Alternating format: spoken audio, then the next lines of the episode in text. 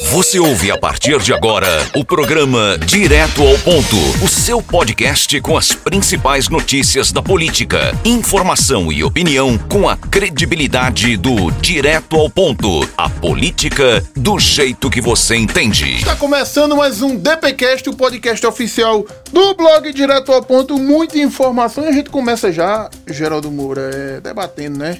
Tá avançando aí a vacinação em nosso país é, aqui em Pernambuco, o governador Paulo Câmara liberou aí, claro que com todas as restrições necessárias, mas já liberou aí, já é um passo, a música ao vivo aí nos bares e restaurantes, um passo importante que também faz, também faz parte da nossa economia. É, em Recife, Gilberto, foi liberado já a vacinação para um público a partir dos 34 anos. Agora, com relação a essa liberação né, da música ao vivo, isso vai ser muito importante, né, para trazer os artistas, né, que estavam é, desempregados, um dos segmentos das classes que mais sofreram durante essa pandemia, de volta à ativa. Agora, Gilberto Silva, você que é um forrozeiro, gosta aí desse forró do moído todinho, imagine você lá tocando aquela músicazinha ao vivo, pra controlar o cabo depois de tomar três cervejas pra dançar o merengue. Nós vamos pro dançar, parque. Dançar o caramelau. Vamos pro parque. Primeiro Os libera. garçons vão ter um trabalho danado, Vamos, viu? os bebinhos vão dar trabalho. Primeiro libera,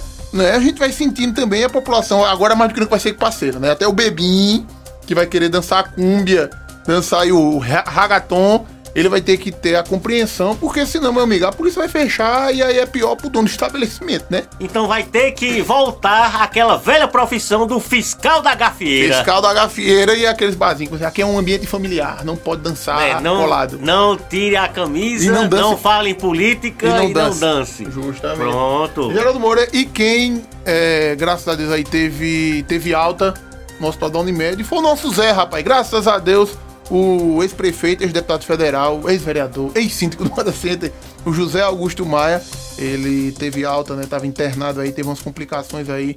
O pulmão dele chegou a estar operando, trabalhando em 50%. Foi, graças a Deus aí, recebeu alta e já está em casa e já está pronto, né? Se preparando para o 2022 que se aproxima.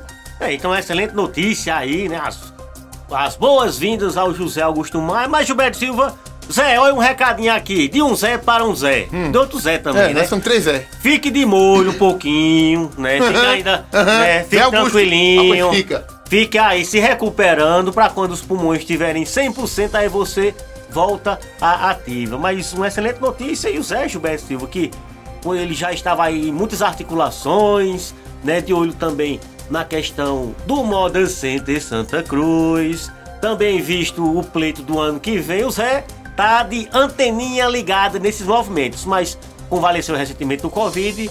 Mas essa excelente notícia a gente traz para vocês. É Augusto de volta à ativa. É, não sei se ele vai fazer uma música agora sobre essa recuperação dele, né? A cara dele. Você já tá dando a sugestão, rapaz. Com certeza, Dando Zé. spoiler pro Zé. É, olha aí, Zé. Fala a, camisa, a musiquinha. Eu venci o Covid, uou, uou. Todas as famílias que estão aí, vamos juntos se vacinar e vencer essa lá, lá, lá. Pronto, muito bem. Ó, e falar em vacina, Hum. quem se vacinou também foi o Coelhinho. E o Coelhinho? o quê? Coelhinho. O Paulo Coelho? O FBC Filho. Ah, o Fernandinho. Fernandinho Bezerra. Coelho, o filho, Ah. foi vacinado, recebeu aí a primeira dose da vacina e está imunizado. Aí aguardando, obviamente, a, a segunda dose, né, Gilberto Silva? Visto que lá em Petrolina também, assim como Caruaru e Recife, a vacina está caminhando a passos largos. É, eu tenho fé em Deus aqui em Santa Cruz do Caparibe chegar a minha faixa etária, mas tá mais perto do que longe. Já teve. Tá danado, eu vou receber a segunda e tu não vai receber a primeira. é? Eu sou novo demais, cara. Eu sou um jovem a serviço do povo. Sou praticamente Alberto Xavier. Ô, Geraldo Moura, eu tava dando uma olhada aqui, eu vi no, no blog do, do Edmar Lira é, as conjecturas aí sobre a possível reaproximação, palavra lá, a possível reaproximação aí dos coelhos no MDB, rapaz. O, tanto o Fernando, o filho, que tá no Democratas, não é? Quanto o deputado estadual Antônio Coelho sacramentando, quem sabe, sacramentando, quem sabe, essa. abortando, aliás, essa pré-candidatura do Miguel Coelho aí ao governo do estado. Eu acho eu acho que tem muita especulação aí, é, é, porque, rapaz, o tanto que o, o, o, Grupo Coelho lutou, se espalhou em Pernambuco, né, e dá uma recuada agora, eu acho, na verdade, que o momento seria mesmo do Miguel Coelho ser sim candidato ao governo do estado para ganhar ou para perder, a fim de cravar de vez o seu nome em todo Pernambuco, como o próprio Eduardo Campos fez. Eduardo Campos ele tinha noção que dificilmente ele venceria a eleição presidencial, mas com certeza na eleição posterior seria um dos favoritos, mas a gente sabe tudo que aconteceu e virou história. É só lembrando, Gilberto, o Eduardo Campos, ele começou nas pesquisas, acho que a época aqui para o governo de Pernambuco, 2, 3%, né, enquanto ficava aquela disputa de gigantes com Mendonça Filho e o Humberto Costa e Eduardo Campos aí comendo pelas beiradas, foi para o segundo turno e acabou levando o governo do estado e é, foi protagonista dessa hegemonia socialista aqui no estado de Pernambuco. Que se a oposição não abrir do olho, segue a hegemonia aí ou com Geraldo, Geraldo Júlio ou então com Zé Neto, viu? Qualquer um dos dois nomes aí. Quem é Zé Neto? É o, é o, o palácio é a princesa, é a coroa. É nada, é o cara do palácio que tá lá recebendo os prefeitinhos, resolvendo as broncas, vem cá ah. meu filho. E tu, tá ligado que Geraldo Júlio foi secretário de Fernando Bezerrão, o coelhão em Petrolina? E foi? Foi, rapaz. Mas, Começou tá a engatinhar os primeiros passos. Engatinhando chega levou, lá. Levou ele lá pra Petrolina, Gilberto Silva, pra né, desenvolver um trabalho acabou né, sendo prefeito do Recife, reeleito e agora postulante também ao governo do estado. Ô, Geraldo, esse final de semana foi marcado pela movimentação dos deputados estaduais aqui de Santa Cruz do Caparibe e escolheram Taquaritinga do Norte, cada um num distrito aí, numa localidade, né, para fazer política, né? O deputado estadual Diogo Moraes, do PSB, ele esteve no Girimum, na vila do Girimum lá, fazendo visitas lá, acompanhado do prefeito Lero, a deputada Alessandra e o Edson Vieira não é sempre que cita Alessandra, cita-se o Edson, né? Porque o Edson é visto aí como um possível pré-candidato a deputado estadual ou até a deputado federal, dependendo da conjuntura aí,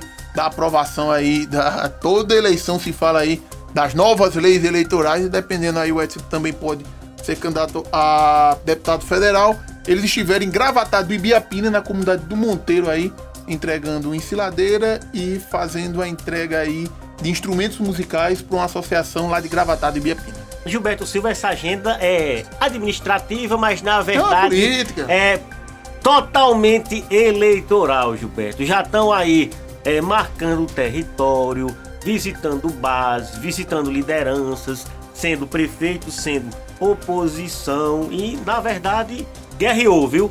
O Estado é. foi dado, a largada foi dada e a agenda política não cessa, não para por agora, não. É, por falar em guerreou, guerreou mesmo, viu? Porque sexta-feira o deputado Diogo Moraes concedeu entrevista na Rádio Polo é? e disse as do fim, como diria o nosso amigo GC Quirino, né? Chamou o Edson Vieira, dentre outras coisas, de troglodita. Né? A gente trouxe no programa passado e já dizendo que o Edson Vieira a qualquer momento responderia, respondeu. Né? A gente trouxe essa fala dura do Diogo no podcast da sexta-feira e no dessa começo de semana já traz o Edson Vieira que fez um, uma fala aí, uma retrospectiva do Diogo Moraes trazendo pontos aí de, segundo o Edson, né, traições do Diogo Moraes, né? E parece-me, parece-me não, o tom de 2022, pelo menos, aqui em Santa Cruz do Caparibe vai ser esse. É, a disputa não só é por território, não, rapaz. Aí é discursivo também, que eu até acompanhei na entrevista de Diogo Gilberto. Ele disse que foi o melhor deputado estadual que Santa Cruz já teve. A história da humanidade. E bateu todos os outros do passado. Rapaz, tem a história do próprio pai do Diogo, Osés Moraes, o Augustinho Rufino. Essa estrada pra Jataúba quem fez é? foi Augustinho lutando com o medo unção e com o pessoal, rapaz. O próprio Toninho do Pará, que na Assembleia era Antônio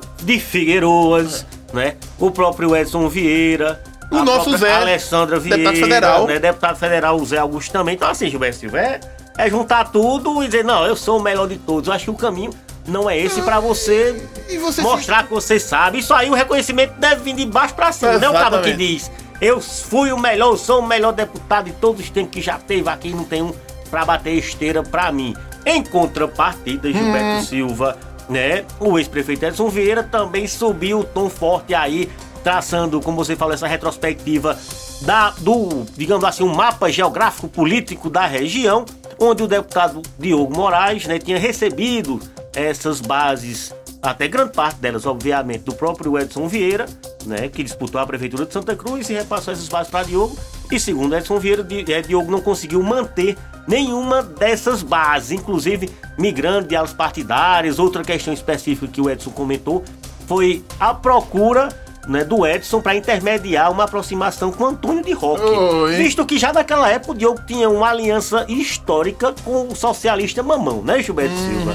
Então já ficou evidenciado aí, sei que as farpas, o tiroteio, o detona e dispara está sendo grande. E isso já tá, vai refletir, na verdade, pro ano que vem. É, e o Edson trouxe temas como a KMC né, dizendo que o M de KMC é de Moraes. Né, palavras do Edson Vieira, palavra forte aí. Esse assunto vai render demais e a gente vai estar tá aqui acompanhando para encerrar Geraldo Moura final de semana também, né? A zona rural teve muito espaço e aqui em Santa Cruz não foi diferente, né? É, é, alguns vereadores, né, é, do grupo Azul estiveram aí, né? O Nego Zé, o Nailson Ramos, o Zé Boi, o Zé Zimbuchim, é, estiveram aí visitando é, localidades onde serão perfurados poços, né, conquistados aí através da Codevasf, né, que tem a, os cabas chegam lá com as varetinhas, bzz, que eu não sei que ciência danada é aquela, mas acerta, né, e marca aí onde serão esses poços, onde serão perfurados esses poços, ação muito boa, importante aqui para nossa zona rural. Claro, principalmente nesse período de seca aí, né, Gilberto? Não Eterna ficou, seca, né? E não ficou centralizado, né? Tem poço no setor ali na região metropolitana da Vila do Pará, Poço Fundo e outras localidades. Então, ação importante aí que merece também destaque aqui no nosso programa. E a gente fica por aqui. Semana começando, cheio de informação. Forte abraço e até a próxima. Valeu! Você ouviu o podcast do Direto ao Ponto. Até a próxima.